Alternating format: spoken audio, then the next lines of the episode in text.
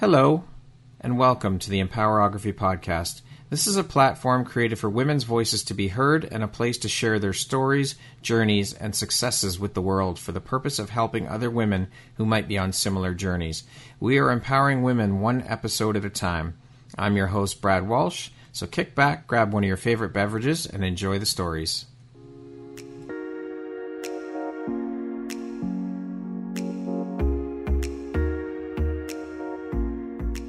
Please join us on Wednesday, March 8th to celebrate International Women's Day at the third annual Empowerography Live Women's Online Conference. The event will be running from 9:30 a.m. to 6 p.m. Eastern Standard Time. We will have 31 of the most incredibly inspirational, transformative, and influential women around who will be speaking at the conference. You can pick up tickets on my website at www.empowerographypodcast.com.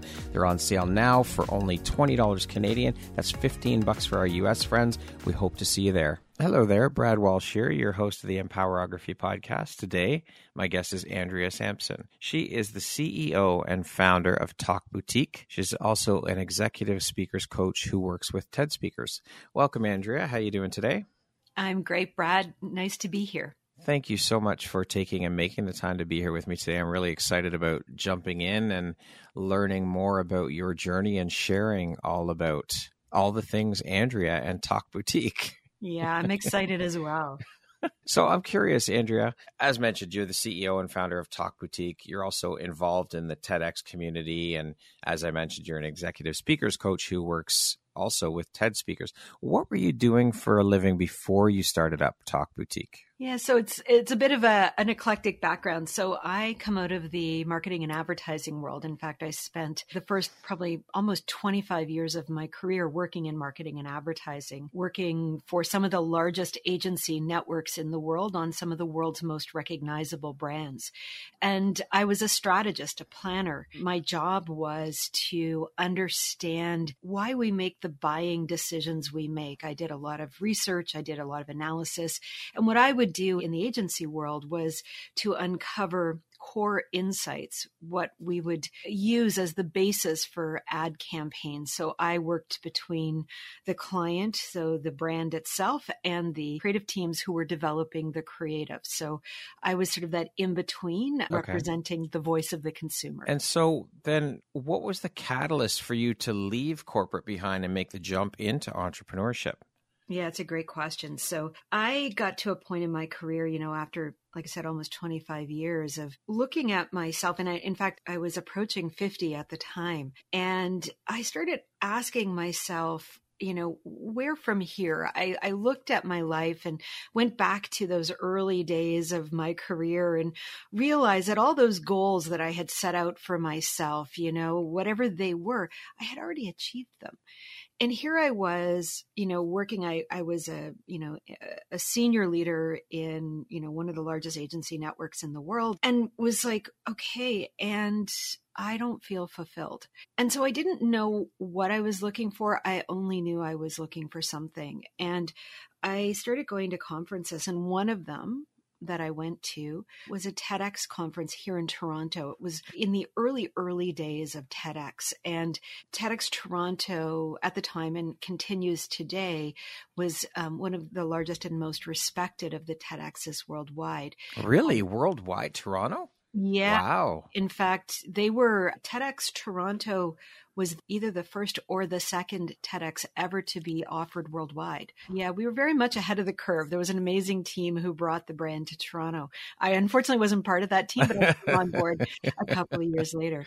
But anyway, I'd gone to the TEDx conference and was blown away and came to find out it was all volunteer run. So I put my hand up and said, Hey, I, I want to be a part of this. And I got Volun hired as a speaker's coach because all TEDx's are run by volunteers. Okay. And, but they were very choosy on who they brought on. And so I went through a, it was an entire interview process, but I didn't know what a speaker's coach was you know, the reality was I had spent most of my career presenting in front of very large audiences, so I didn't think it was a big stretch for me. But I learned pretty quickly that, you know, the TED world is a completely different world when it comes to presentations. And a TED talk is like no other talk you will ever give. And what I learned in that first year of working as a TED speaker coach, a TEDx speaker coach, was invaluable. And it shifted and shaped everything that has come from that point forward. And that was, gosh, over 10, maybe 12 years ago now as I as I look back.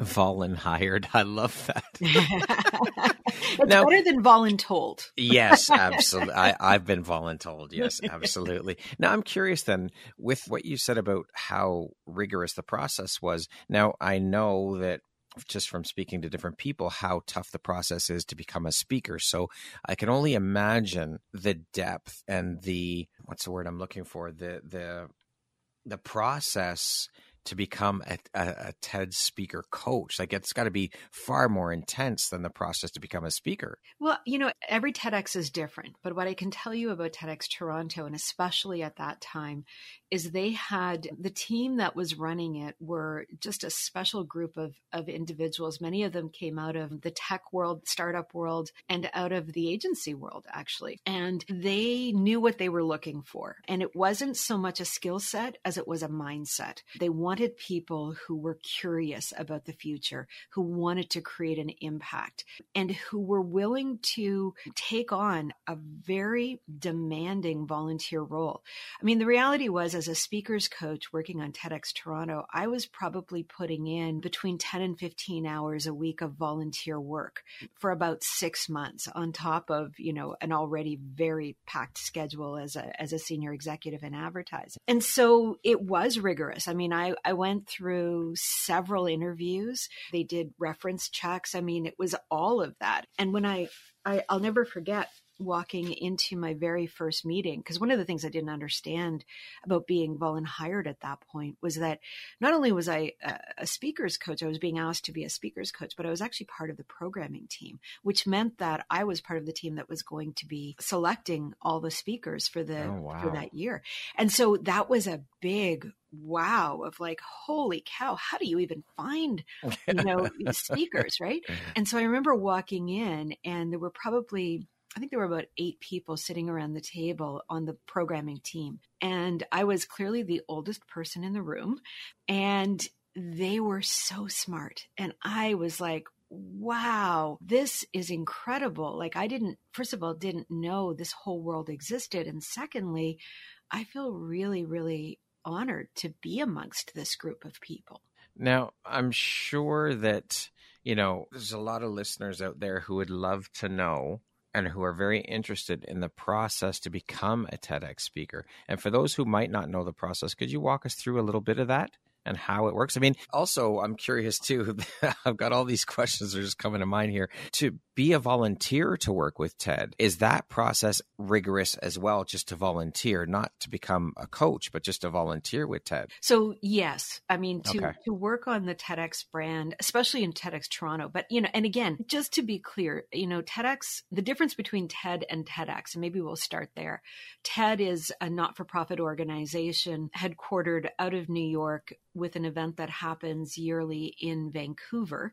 And that is a an organization. So that's not volunteer. That is, you know, that's a group of people who are paid to do that. And they have several events. So they have the big event that happens in Vancouver. They have TED Women.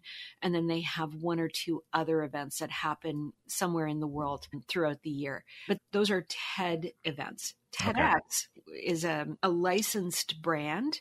So, okay. in order to get a TEDx license, you have to apply to TED. They give you a license, and there's a series of requirements that you need to follow in order to maintain that brand. And so, TEDx organizers are all over the world, and every TEDx has there's a playbook in terms of how you run a TEDx event, but there's a lot left up to the organizer themselves. So, you know, some of the things that are true regardless is that you cannot be paid to be on a TEDx event. It is completely volunteer run, and speakers are not paid to be on a TEDx stage or on a TED stage, which again is part of it. But from there, and then there are guidelines, but every TEDx organizer will do their own approach. But here's, I can tell you generally, and being in the TEDx community and having you know spent time with many, many TEDx organizers worldwide. We all tend to do things in a similar way. So the first thing is you need to find speakers. And in order to find speakers, there's two main ways that that happens. One is through what's called a, a community nomination process. So they put out a call for entries and anyone can nominate someone as a TEDx speaker. Now, again, not all TEDx's do this, but this is generally one of the ways in which it's done. So there's usually a nomination process where you go into usually an online form and you can fill out, answer a, number of questions to nominate someone. Now, you can nominate someone you know, or you can nominate yourself self nomination is totally fine and it's not looked at in any way different from a an external nomination. Um, and so that's one way in which we find TED speakers or TEDx speakers. The other way is through the committee itself, through the organizing. And what we would do on TEDx Toronto is it would be a combination of people we would bring to the table as the committee, along with the community nomination process.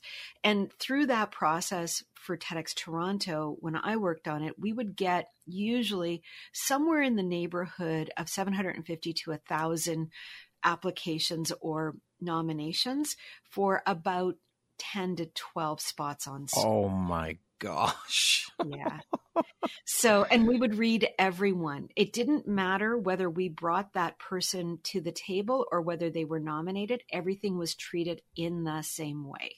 And so we read every application, we reviewed every potential speaker we would do. And most of the time, no one would know this was going on. So we did all of this sort of a bit in isolation of any of those nominations.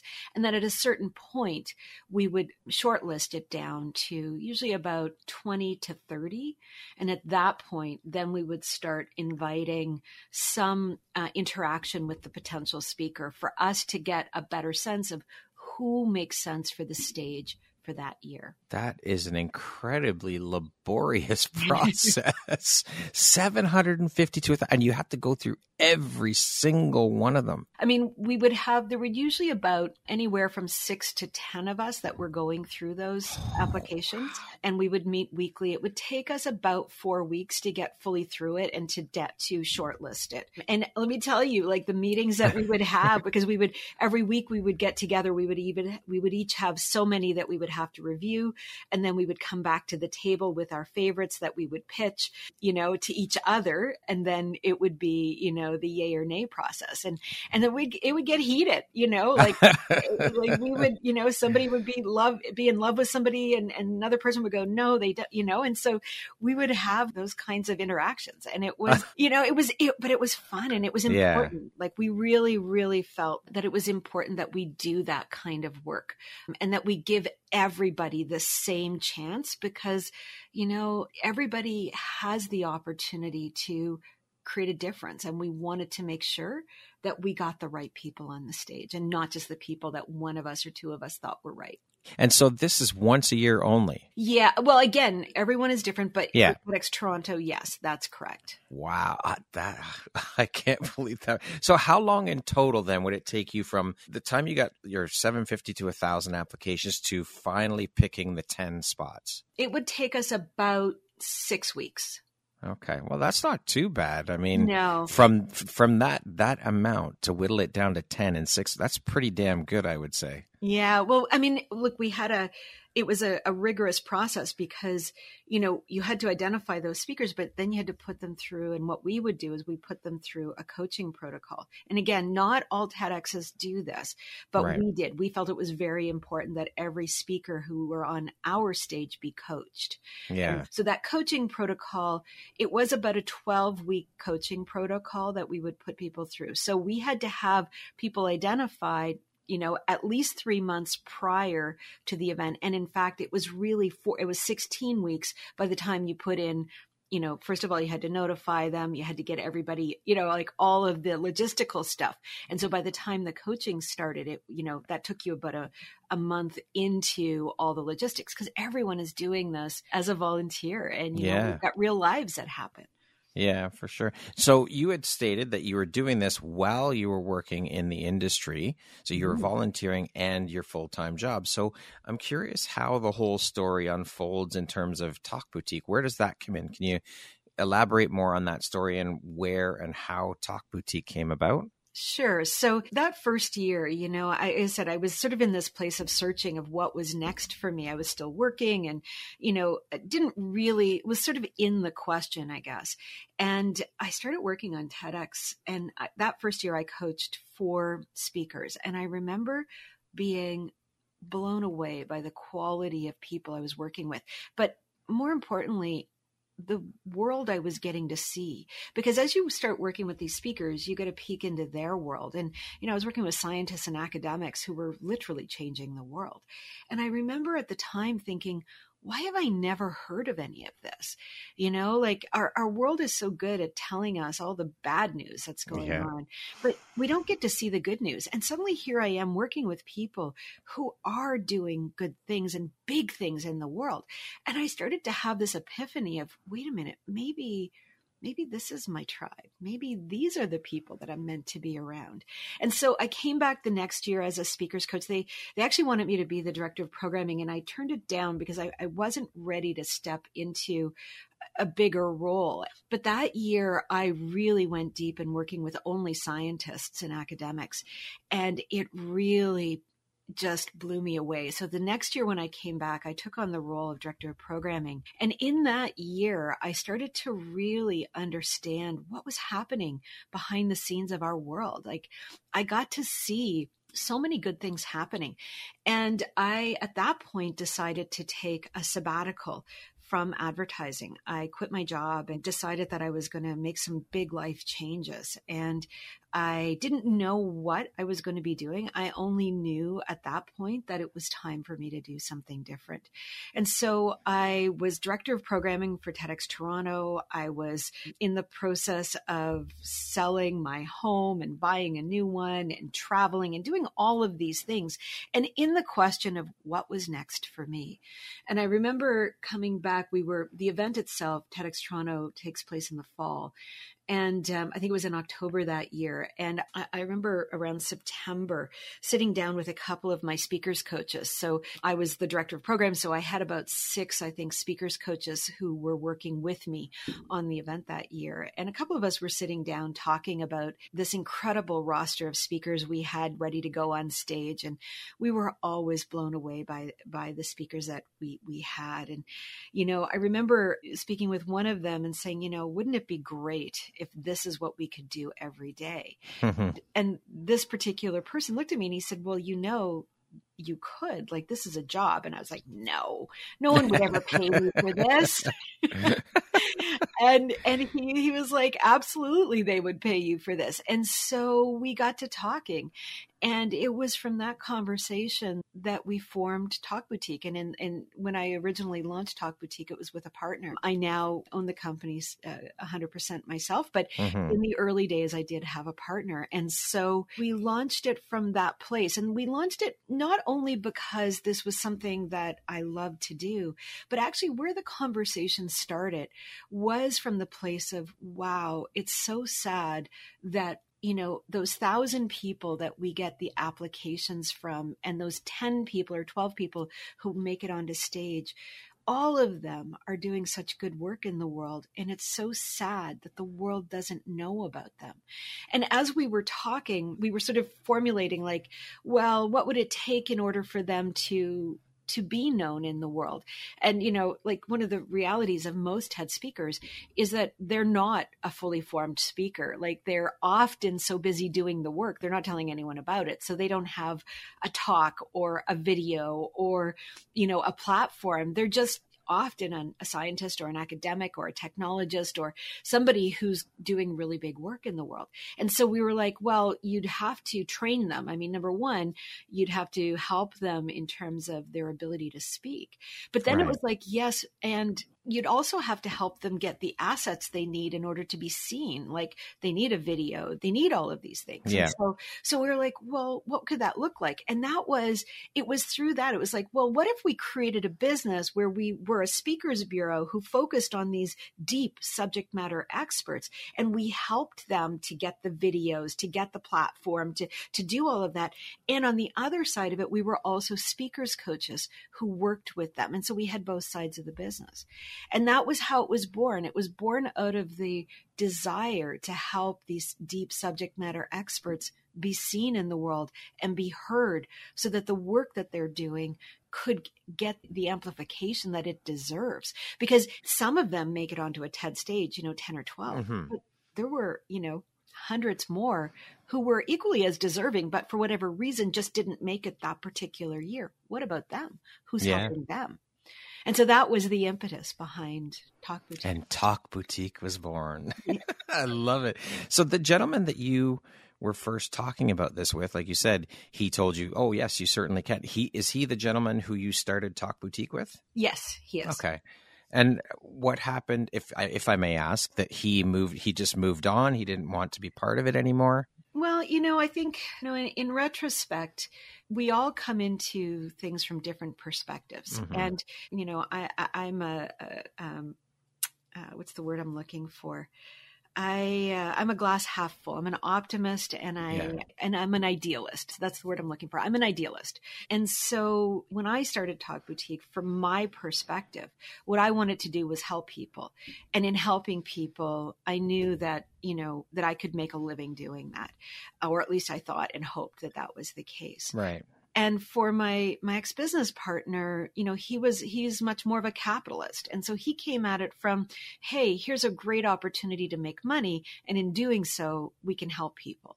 And that in the early days didn't really seem like our our overall need and desire and values base of helping people was there the overlap was there but as the business became more and more successful it became clearer and clearer that that priority mismatch was really driving us in different directions Right. and it started to really drive a wedge between us. And in fact, what happened was, and I think sometimes this is the case when you've got the, a values mismatch, there was a lot of uh, suspicion around motives and around why one or the other was doing something. And it just became very untenable very quickly. And so we made the decision to to split up actually about three days before the pandemic hit. oh wow. Was a whole other a whole Yeah. other thing. But you know, I'm grateful to him for helping to get this business off the ground. And I'm very glad that we both made the decision we did when we did, regardless of whether the pandemic hit. Yeah. And so Talk Boutique, you help people with TEDx talks, but your focus is to help more so, I guess, those who don't get the opportunity to get on the TED stage and they have something big and something worth saying and something worth people worth hearing to put out into the world. You help them Yeah. get talks elsewhere. Yeah, and so now, I mean, the way that I, I describe what we do now is that we t- help experts and change makers transform into thought leaders by helping them to understand the power of story and utilize it to convey their messages so that they can create the impact that they want to make. And, you know, if you think about TED, TED is an incredible storytelling platform, but it's you know, story is essential in the elements of getting people to understand, but equally as important, and this is what TED does so incredibly well, is it's all about the idea. It's Right. ideas worth sharing.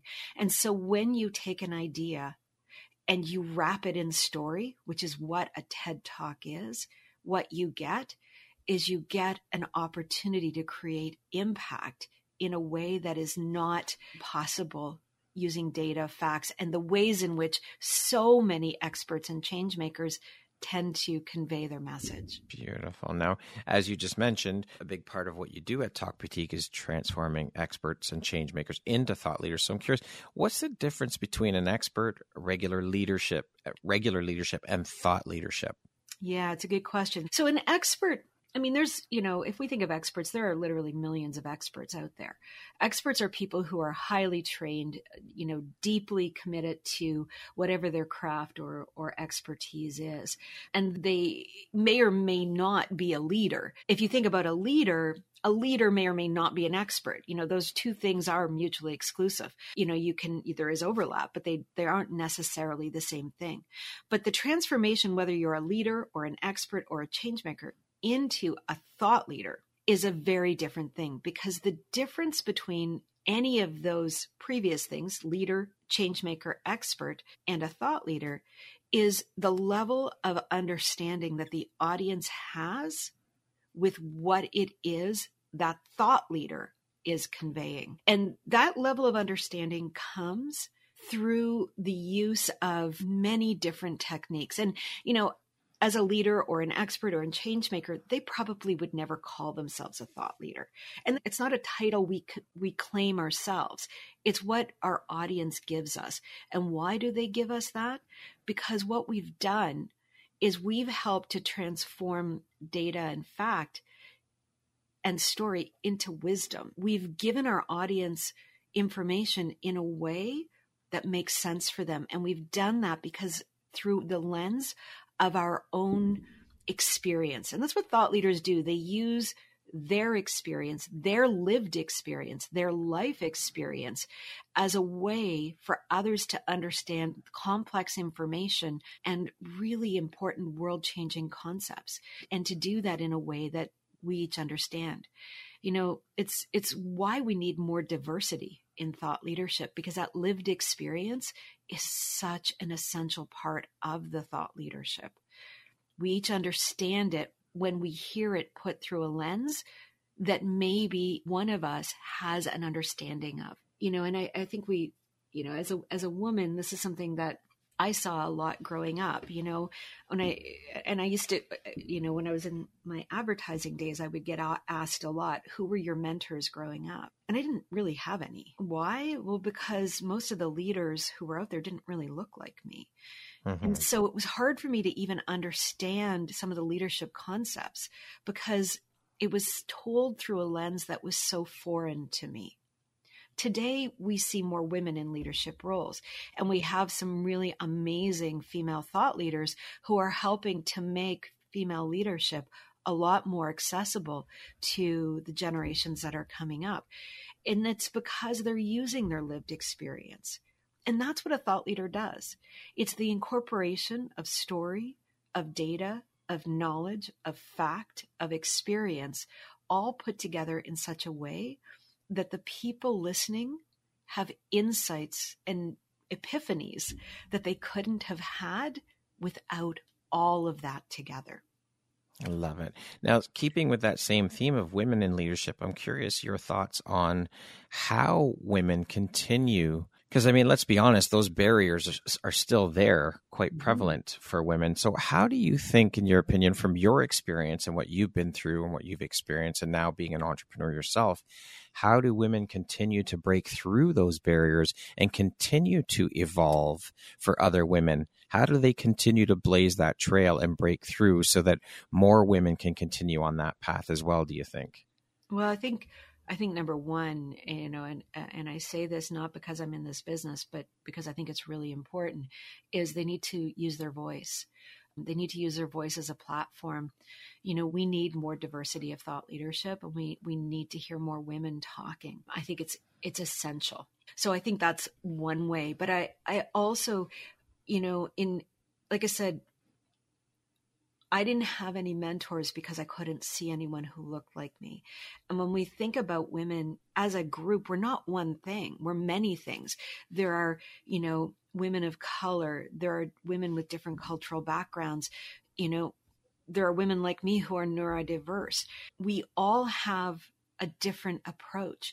And so when we come forward and use our voice and use our authenticity and show ourselves for all the different ways that we are diverse, it allows others to come forward as well. Equally important, though, is that we continue to choose to move into leadership roles because I think this is something right now, especially coming out of the last couple of years, where women were really tasked to take on so much of the burden of not only their jobs, but also the home life. And we saw so many women exit the workforce. And it's endemic, it's a real problem. And we need women to, first of all, choose to step into that leadership role. And then, secondly, to, in doing so, to put the boundaries around themselves to keep themselves well. Because it's not being a leader in the historic ways that we've been told leadership should be. Because those historic ways were the ways in which men led. The patriarch, yeah, absolutely. And we don't live in that world anymore, and we have to create our own way. And so there's where we need you know, female leadership to step in and say, this is how we lead. I work with a group called Lean In Canada. Lean In is a, a group of women leaders and, and okay. looking at that very thing. And so last year I was working with the, the board chair and we worked on a couple of different talks around this. And she had such an amazing approach to looking at what it is to create balance and I think, you know, eh, it, you know, and if any of the listeners want to learn about that, I think they should check out Lean in Canada. I think some of those uh, talks are recorded. But what she was saying was, you know, it is okay to say no. It is okay yeah. to put the boundaries around, but it is also okay to choose to step in and to do more. But these are all choices that we make. And those choices have to be based on finding the place of balance. Because when we say yes to a leadership role, we're actually saying no to some other parts of our lives. And that is essential for women to hear and understand. It's not doing it all. You can have it all just not at the same time. Yes, that is a very important piece to point out. And Andrea, can you share? Is there a web address for for the yeah, women to actually, check out? You know what? Let me just look it up. Again, I'm not affiliated with them. Like we've yeah. done some work with them, uh, and it's Lean in Canada. I'll put it in the show notes as well. Yeah, it's leanincanada.com. Okay, perfect. You know, I was I've been speaking with a friend of mine a fair bit about this type of thing and she was saying that she's encountering and connecting with and meeting a lot of women lately and the conversation seems to be the same where women are leaving corporate like a mass exodus because of the burnout Yep. because it's so huge and this plays right into that whole leadership bit and and yes i mean women have been programmed to believe that they can't have it all you have to choose one or the other career or home career or kids or whatever the case may be and you're right women can have it all but just not at once but if they're willing to step into that role of leadership, you're right, there are bits that are going to have to be sacrificed, but it is possible. I think the world would be so much better off if more women stepped into those roles. We would see a huge shift around the world. Absolutely. And you know, like the thing about it is, it's not just women. The reality is, no one can have it all at the same no. time. That's right. And it's something that, you know, if we look historically at the work world, men that was known, right? And, you know, historically it was the woman stayed home and looked after the house and the kids yeah. and and made sure that the life that everything that the man needed was there so yes. that he could go out and be stressed and do the work and do all the things that were required. When women came into the workforce, that shared load there was some understanding of it and there was some you know to some degree some discussion of it but it never really equalized. And today especially because of the pandemic because we saw you know suddenly women were were all working from home and kids were you know now you know at home because they were homeschooling. And all of a sudden everything was expected all at once of many of these female leaders. And so that really sort of broke that paradigm that, you know, we could do it all. And we just can't. And no one, like I said, and no one can. But it's no denying it now, I guess, right. what it did.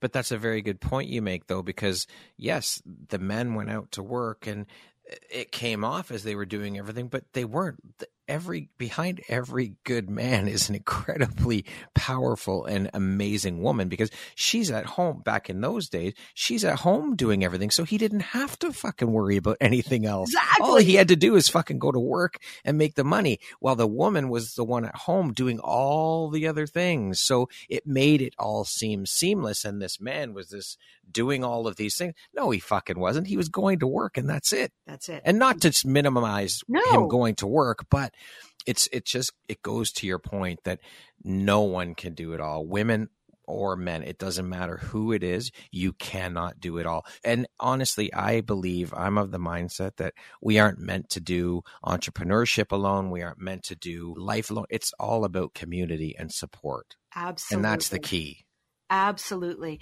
And and I think this is where as women because we've been socialized that we should do it all, we can do Yes. it all and it's pushing back against that socialization and saying not only is that not true, we can't do it all, no one can do it all. that's right And because of that, you know, we know, and and this is where women are really good because community is one of the the leadership traits that most women bring because it's it's innate for the most part to women.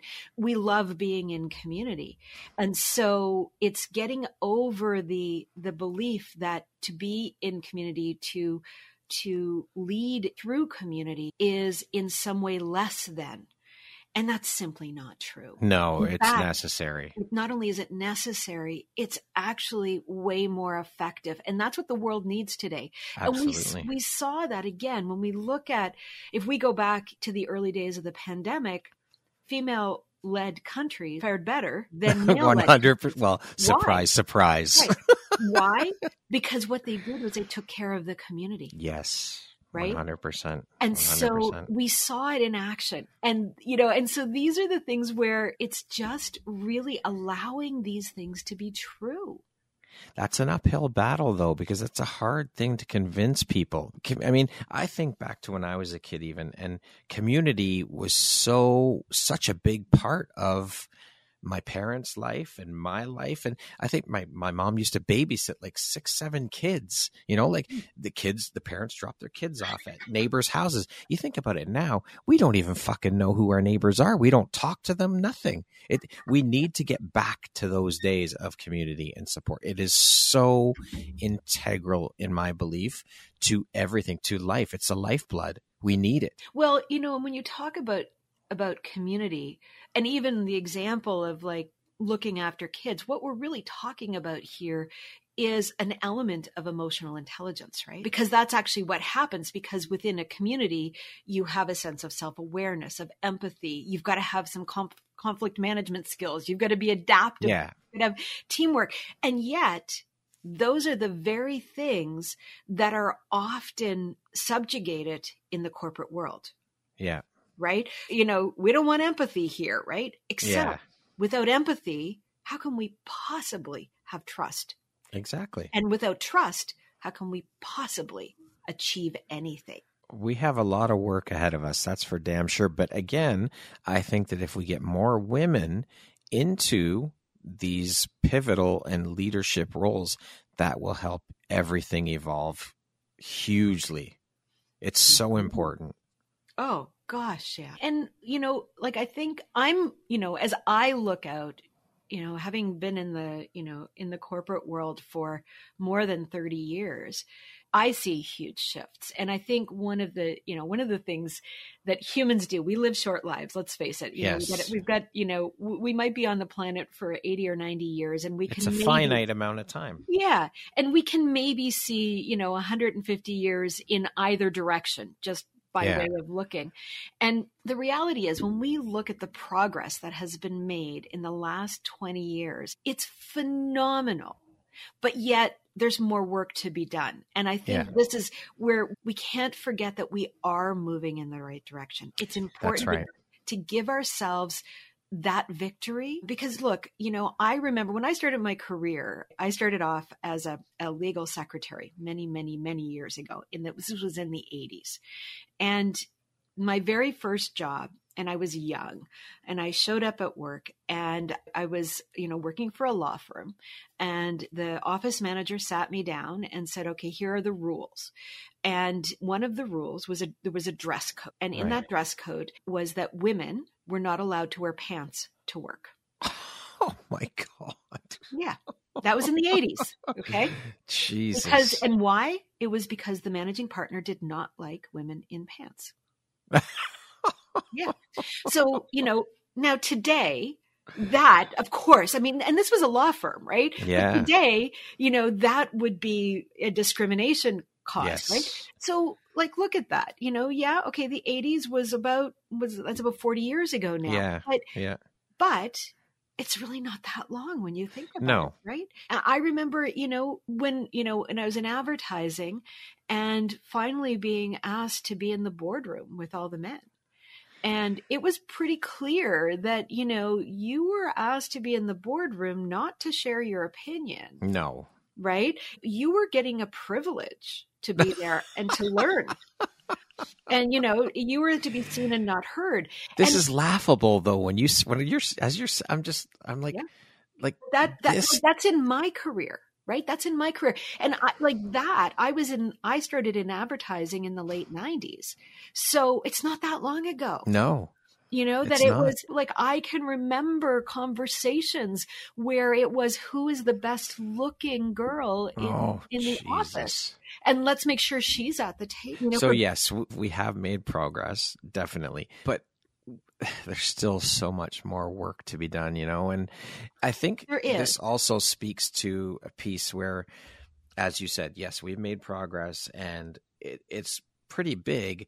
And we need to, I think, as a race, as a human, as human beings, because this is another piece of that puzzle, is that we don't slow down to look and to appreciate how far we have come. We don't slow down to celebrate the wins. We don't so, slow down to look at them and see how far we've come because we're so busy checking those things off the fucking list. And then as soon as you're done that, it's like, okay, on to the next, on to the next, on to. No, we need to slow down and appreciate where we've been and where we are now. But you know, I think this brings us full circle back to the beginning of our conversation around TED Talks. Yeah. Because, you know, if you think about any good TED Talk, it's actually often a TED talk that helps us to see some of that progress or to see something, an old concept that we all thought we knew said in a new way. Because hmm. that speaker, that author took the time to slow down, took the time to reflect on what had happened and to give us a perspective that was accessible through their point of view as the expert or the change maker really becoming the thought leader. And it's it's so powerful right? This is why it's so important that not only women but you know diverse individuals yes. take the time to really use who they are what they mm-hmm. know and why they know it to help us see through their eyes so that we can grow along with them to move everything forward. Yeah. Absolutely. To elevate the consciousness. For sure. I love it. I, I am so loving this conversation, Andrea. Amazing. I'm so inspired and fired up and it's just incredible so thank you for all of this for bringing your viewpoints to this i'm curious to know how talk boutique has evolved as a company from when you first founded it to where you are now yeah, it has evolved a lot. You know, like I said, in those early, early days, we were a speakers bureau and a coaching company. And today we still have both of those parts to the business but the why we do what we do has really shifted. And in fact you know like i said we are really focused on creating or building thought leaders. For me it really is about creating impact in our world. You know when i think about the early days you know we were looking at ted speakers and now from what i know today i know that we're building a future right now, every one of us. And the future that we want to create and you know you talk to anyone and they you know they'll say well we need to focus on climate change or we need to focus on you know governance or there's so many different ways in which our future people are, are believing our future needs to be driven but what i know to be true and what our company now talk boutique focuses on is the concept of storytelling through the lens of idea why because our future is the sum total of the stories that we told ourselves today. So if we are telling stories today and they're not what we want, well, then the future that we're creating 15 years from now will not be what we want. And so we all have a responsibility to tell our stories through the lens of what we want and not what we don't want. And so that is what I'm focused on.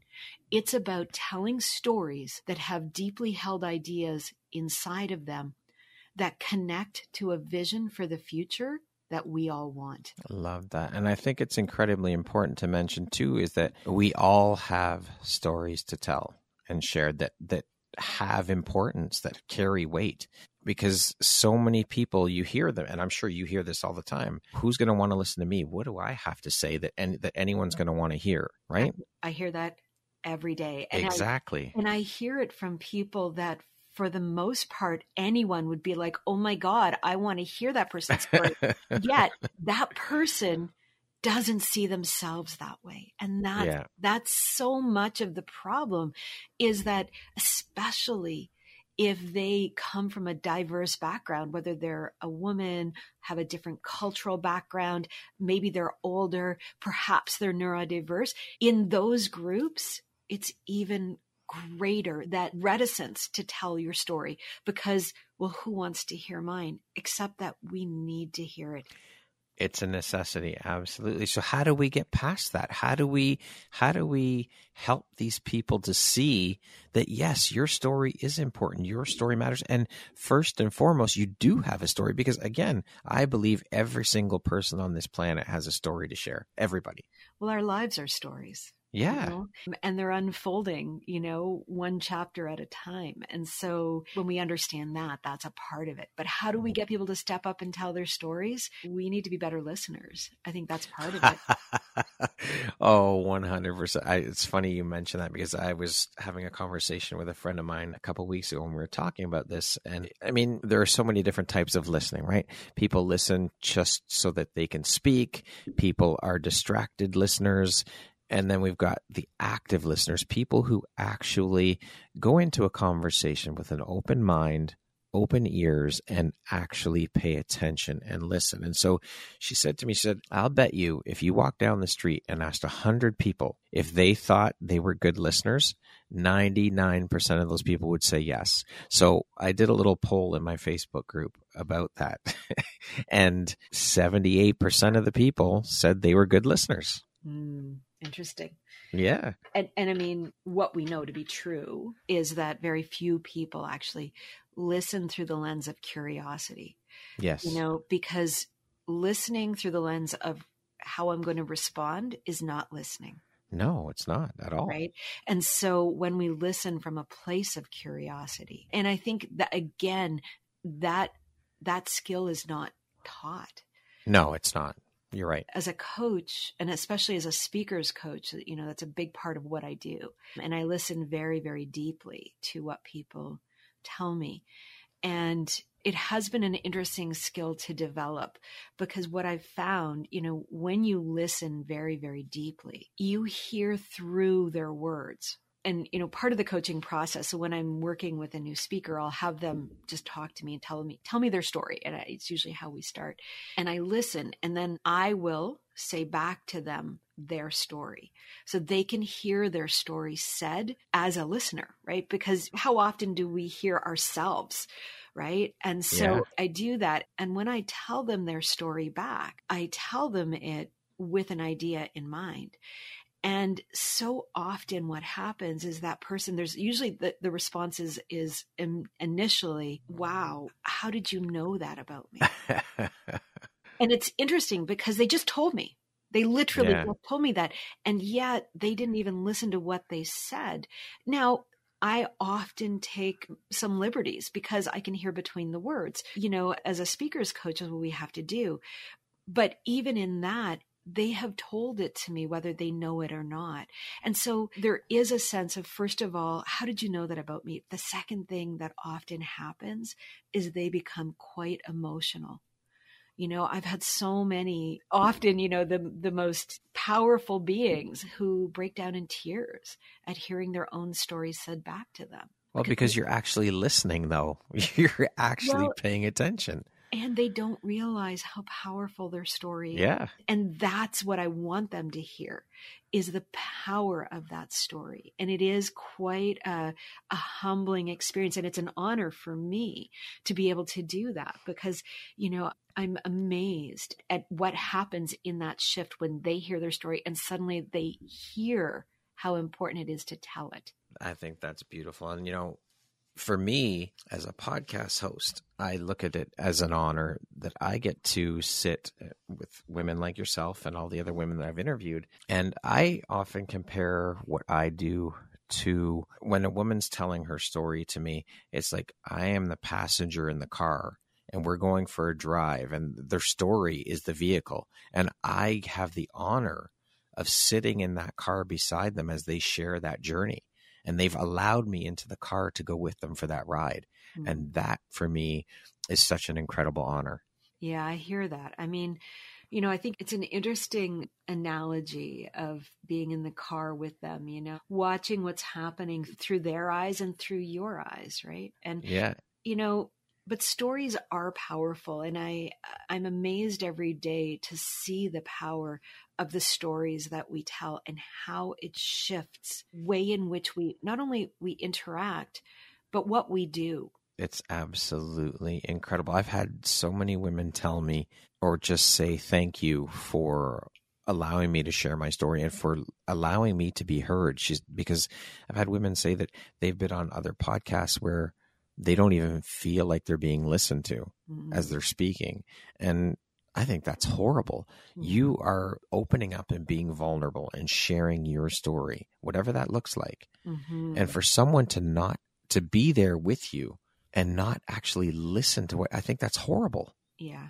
Look, you know, I've I've worked with so many people where that is absolutely true, you know, or where not only are you not listened to, your story isn't actually welcome. And I think that's even a bigger piece of it because, you know, what happens so often is we're trying to outstory each other and allowing, especially through the lens of, you know, we live in such exciting times right now. I mean, look at us in different places right now, having, you know, doing a recording of this podcast. Yeah. And, you know, we've never met in person, and yet we can have a, a vulnerable and deep conversation. And so, you know, allowing ourselves the luxury of time and space to let the story that needs to be told unfold without the need to compete for yeah. the story, you know?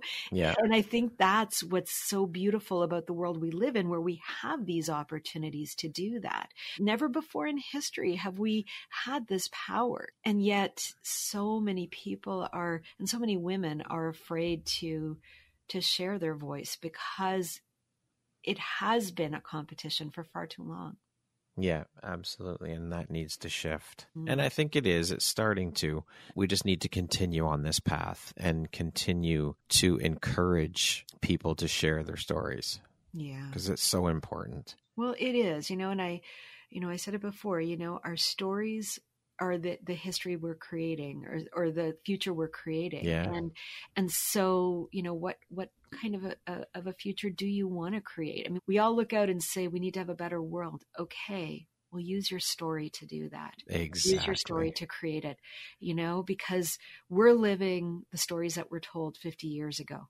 Yeah and, for sure. you know those stories brought us to this place in time. And so what are we creating for the next 50 years? Yeah 100% andrea what lights you up or inspires you the most about the work that you do uh, I, the people i work with i am so incredibly privileged to work with the people who i do i get to meet new people every day who are literally changing our world. And I sit back and I'm just so honored to be able to be in their orbit and to be able to help them shape their stories. And I um, I love what I do. It is a privilege and an honor. You know, I'm in I'm in the process right now of of writing a book, and as I'm writing that, I'm I'm expanding and exploring those stories even further and starting to understand my own story and how it can have impact. So it's an exciting process and I'm I'm very lit up to be to be in this it. world. It's an incredible feeling, isn't it? Mm-hmm. Doing really what you're meant to do, being finding your your purpose on this planet, and uh, doing that work. It's it's an incredible feeling. Yeah, absolutely. Now, on the flip side of that, what would you say is one of the most challenging parts of the work that you do? You know, I think it's I think the hardest part is playing the dual role of being the business owner and the coach. It's a really tough place to be some days because the business demands certain things of me, and the coach in me, the idealist in me, doesn't always want to pay attention to that. And so I'm learning how to step away a little bit from some of the the the administrative pieces of it and to step more into being a creator and allowing others to make some of those those big decisions because at some point you have to you have Yeah. to preserve the i have to preserve my idealist nature because that's where my creativity comes from and so i can still be the owner of the company but maybe i don't have to make all of the decisions There you go. What do you think your unique skill set or superpower is that's helped you become successful? I think it's a combination of two things. It's I'm highly intuitive and I'm a translator. I have always been able to understand things that others struggle with. So, and what I mean by that is, you know, back in my uh, in my agency days and early on in my marketing career, I always understood technology and marketing, and I could translate between that, you know. And then it became, you know, databases and and um, and technology, and and so I've always been able to translate the complex in a way that simplifies it for others. And today, that's exactly what I do. I translate for my clients these very big, complex ideas, and I help them to find the simple way of, of saying it without losing the complexity or the weight or the impact of the idea. Now, speaking of success, Andrea, how do you define that word? What does the word success mean to you? The word success for me means that I've made a difference in this world, that I've actually impacted the future for the positive.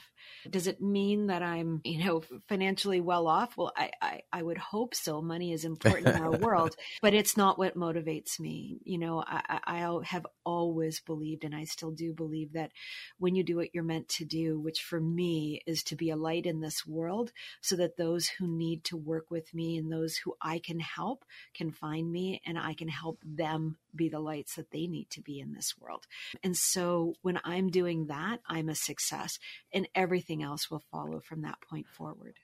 There you go. That's it right there. The money the money will come when you're when you're doing what you're meant to do and you're happy doing it, everything else will follow close behind for sure. Yeah. And and you know, I think I think I would just add to that to go, you know, you need to be clear on the life you want because I think it's, you know, the money will only follow if you want a life that requires money, you know, in in, in the Yeah. quantities or whatever.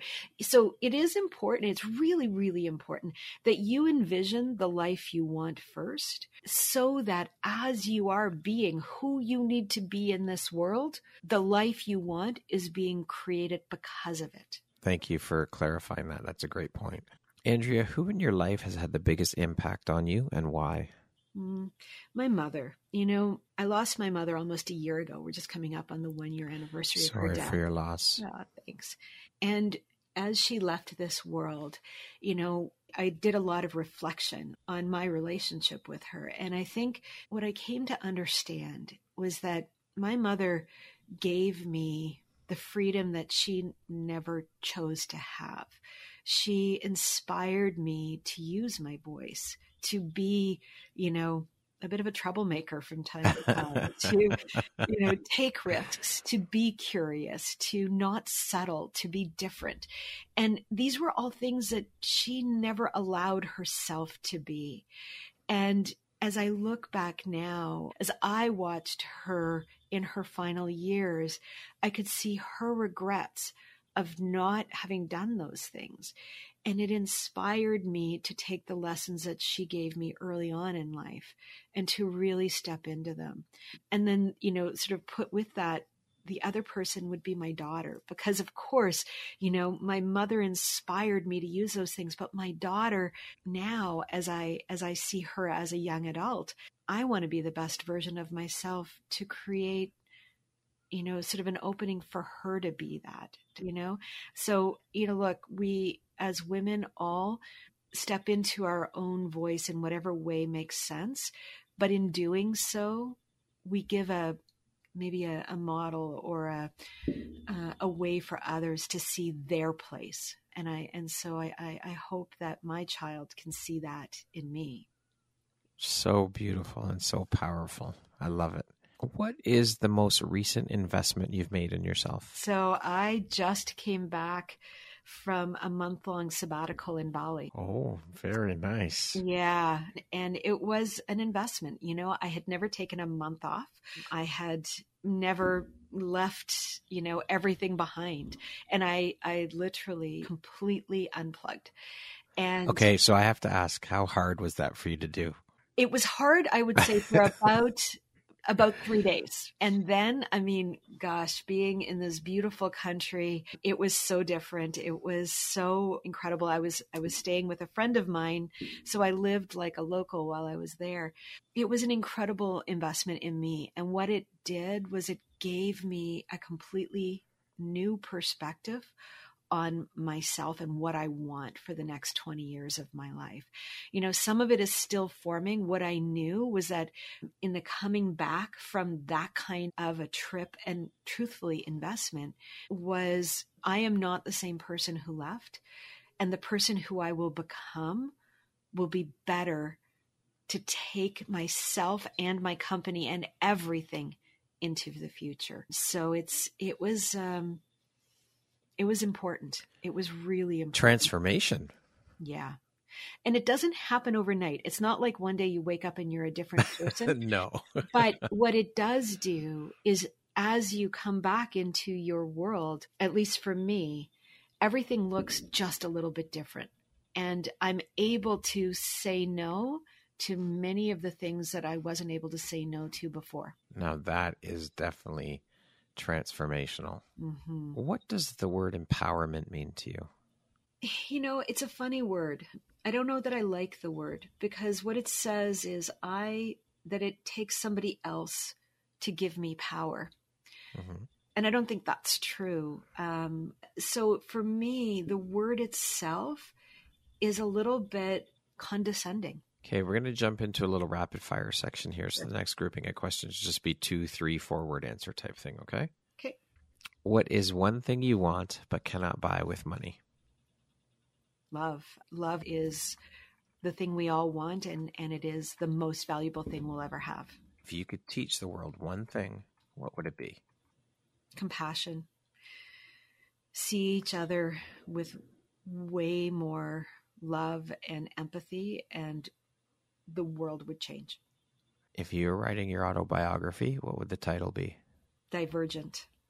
If you could be remembered for one thing, what would it be? Having helped many people to step into all of who they are and to be able to impact the world in the way that they want it to. What never fails to make you laugh? Funny videos. I love watching funny videos. Okay. They make me laugh. That concludes our rapid fire section. Now back to our regularly scheduled program. what challenge in your life has shaped you the most, Andrea? Would you say?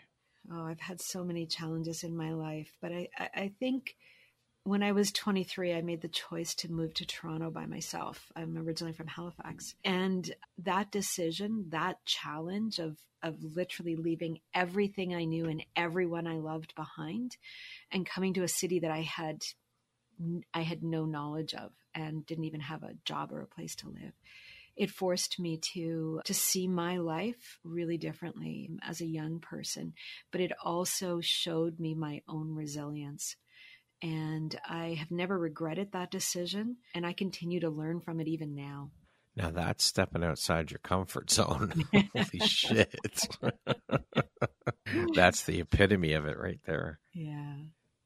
yeah. What would you say is one of the biggest things you've done or are doing that has helped you achieve the freedom to do the things you enjoy?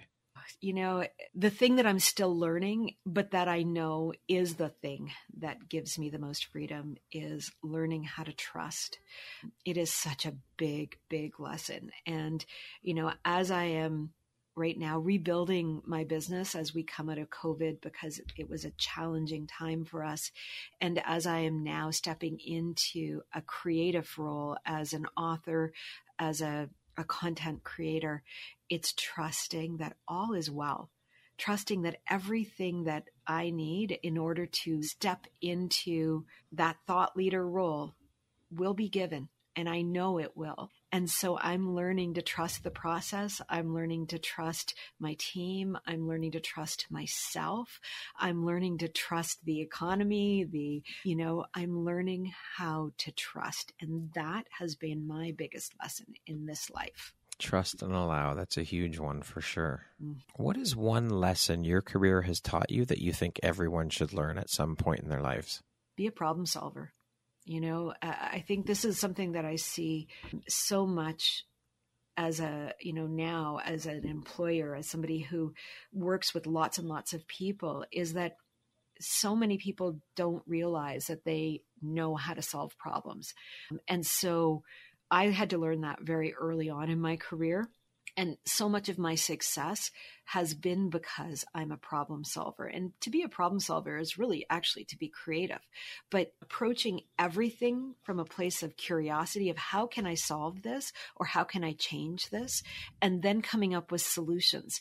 And from those solutions, finding what works. I think too many people rely on everybody else to be the problem solver or looking for others to be that problem solver. We all have what we need within us. And if yeah. we just look a little deeper, we'll find the solution. We all we so many of us seek outer validation and we need to to learn to think outside the box more. Yeah, and to see and to see around ourselves. Like I think yes. it's not just think outside the box, it's actually to see outside of the box, right? Yeah. Because we we we get we get boxed in and it's like oh, that's all we have. But the reality is, that's not all we have. Step outside of it and just yeah just look, put your head up, open your damn eyes. yeah. yeah. just look around, and it's amazing. you know, like we get tunnel vision. I was I was grocery shopping yesterday, and you know, it's funny. You're in the grocery store and head down, like, what do I need? This, this, this. And I, at one point, yeah. I actually, I don't remember why, but I just happened to look up, and I was like, holy wow, I didn't see any of this stuff, you know. And it was just one of those moments of like, wow, yeah, put your head up and look around. There's an entire world around you that often often we just miss. I think that also goes back to what we were talking about earlier about how we as human beings need to learn to slow the fuck down. Oh, yeah.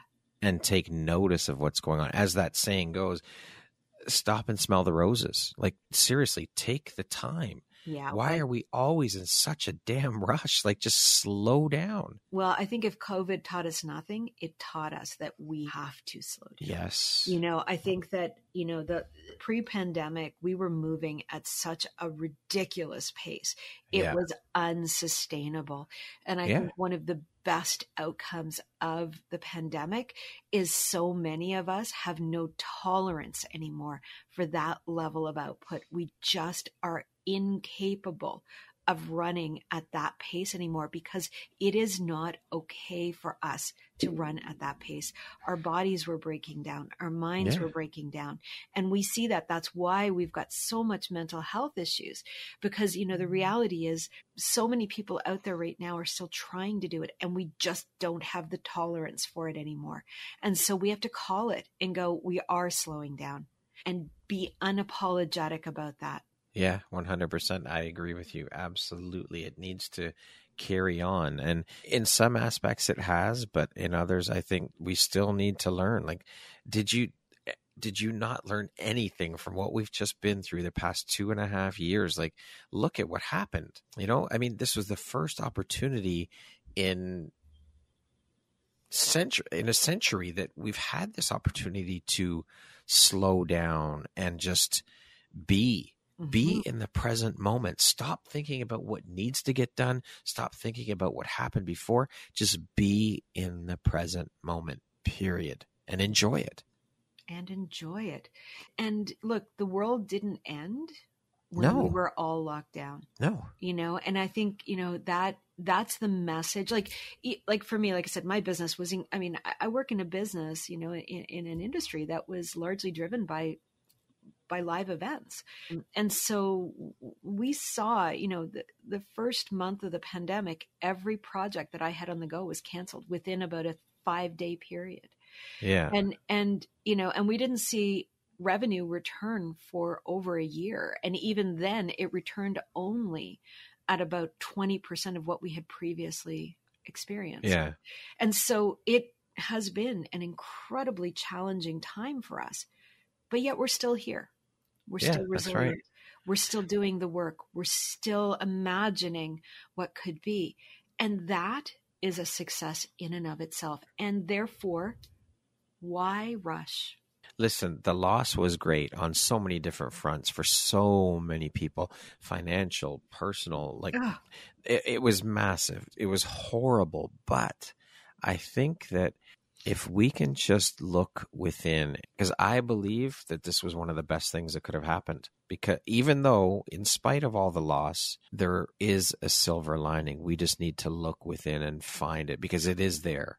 Mm-hmm. And the lesson was for us to slow the fuck down, I, that I, we can't continue at the pace we were going. Well, I think, you know, I think history will look back at this time and say it was a time of great awakening. You know, we saw more people become awake to their lives because we've yes. been sleepwalking through our lives. Yeah. And so we became, we, we awakened to what was important in this time and it's still happening. I mean, we're not fully yeah. out of it, but, you know, I think, like I said, history will look back and see how this was the point at which everything changed. Yeah. And, and, you know, when you're at the pivot point of a change, it's damn painful. Oh yeah. man, it's and painful. scary. And scary and you know and disorienting and yeah. you know like we are at the crux of it. And yeah. yet this is the point where people would say I wonder what it was like to live through that you know? So yeah. you know we this will be a time that will be looked back by future generations with respect with admiration you know and with curiosity of i wonder i wonder what that was like. And yeah. so you know it's hard yes and it's really an exciting time. For sure. I agree Andrea, if you had the opportunity to sit down and have a one hour conversation with one woman, any woman in the world, who would it be and why? You know, I'm thinking it would be a world leader. You know, actually, who would be really interesting is Madeleine Albright. I mean, I know she's, you know, no longer sort of in that seat of power that she once was, but she's had a purview of, you know, her or Angela Merkel, like those those two sort of those who have been in the seat of power of looking at world events of changing how we perceive women and leadership I would love to hear their lessons. You know, Ruth Bader Ginsburg is another one who yeah. had such such foresight and i think that's what I, I see in these in these powerful women um, to me they have shaped the world of governance in a way that is beginning to be more accepting to women. And we're not there yet. Oh, we've got so much more, you know, territory to build, but they they're laying down some of those pieces for us and it's important. I don't know who the leaders the the new ones are coming up and i think we and, and, that's a shame that i don't know because i should know and I, I don't say that with self-deprecation i'm simply saying it because i don't think our world knows who they are. Yeah, exactly. Um, I was just going to say. You know, so but it is it is stepping into that. Nancy Pelosi would be another one. Like these are women who are shaping so much of the governance and I think if we look to the next 20 years, we're seeing all of our systems and structures crumble right now. Right. And governance is in that place. But as it crumbles and as we rebuild it, women have to have a bigger voice. And so, how are we doing that? And who are the ones that will come up and and really make a difference in the the governance structures that we will create because they will look very different than the governance structures we have today. And, you know, sure. I'd go out on a limb and say, you know, we'll start to see global governance come out of some form of a female led initiative. And so it should. It's time. Mm-hmm. It's it's mm-hmm. long overdue. I agree. If you could go back and give your younger self one piece of advice, what would that piece of advice be? I would tell myself that there's nothing wrong with me, that my brain does work differently than other people's, and just to hang in there, and that I am as smart as I think I am, and don't worry about being right, because it's not about being right. What you're trying to do is to be heard and to be seen.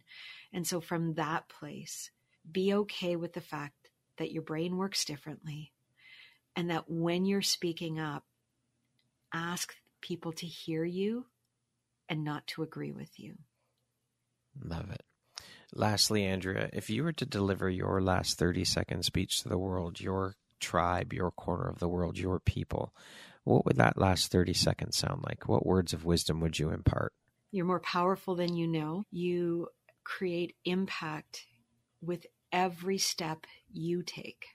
And so step up, tell your story, use your story, recognize that everything that has led you to this point in your life has given you the words and the tools and the concepts that you need to create the impact that you want to make. Don't be afraid. Use your voice, tell your stories, and be the change that you want to see in the world because we need your story. We need your diversity. We need you to show up in all of who you are without apology. Beautifully said. Wow.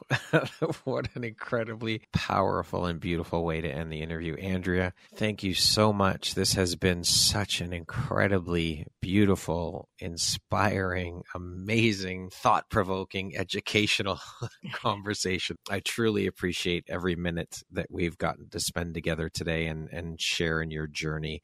You are a bright, beautiful light doing incredibly important work and shining that light out into the world and shining that light out into the world for women to know that they need to step up and use their voice. So thank you for being here today. I appreciate you. It's been an absolute honor and a pleasure to talk to you.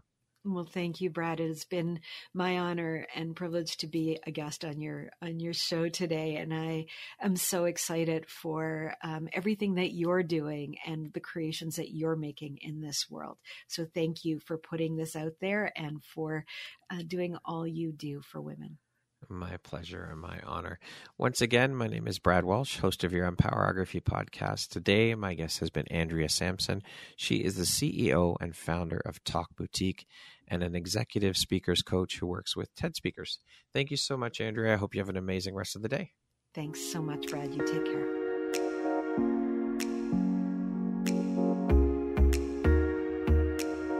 Thank you very much for listening to this podcast. If you haven't yet, please be sure to subscribe, rate, review, and share with all your friends.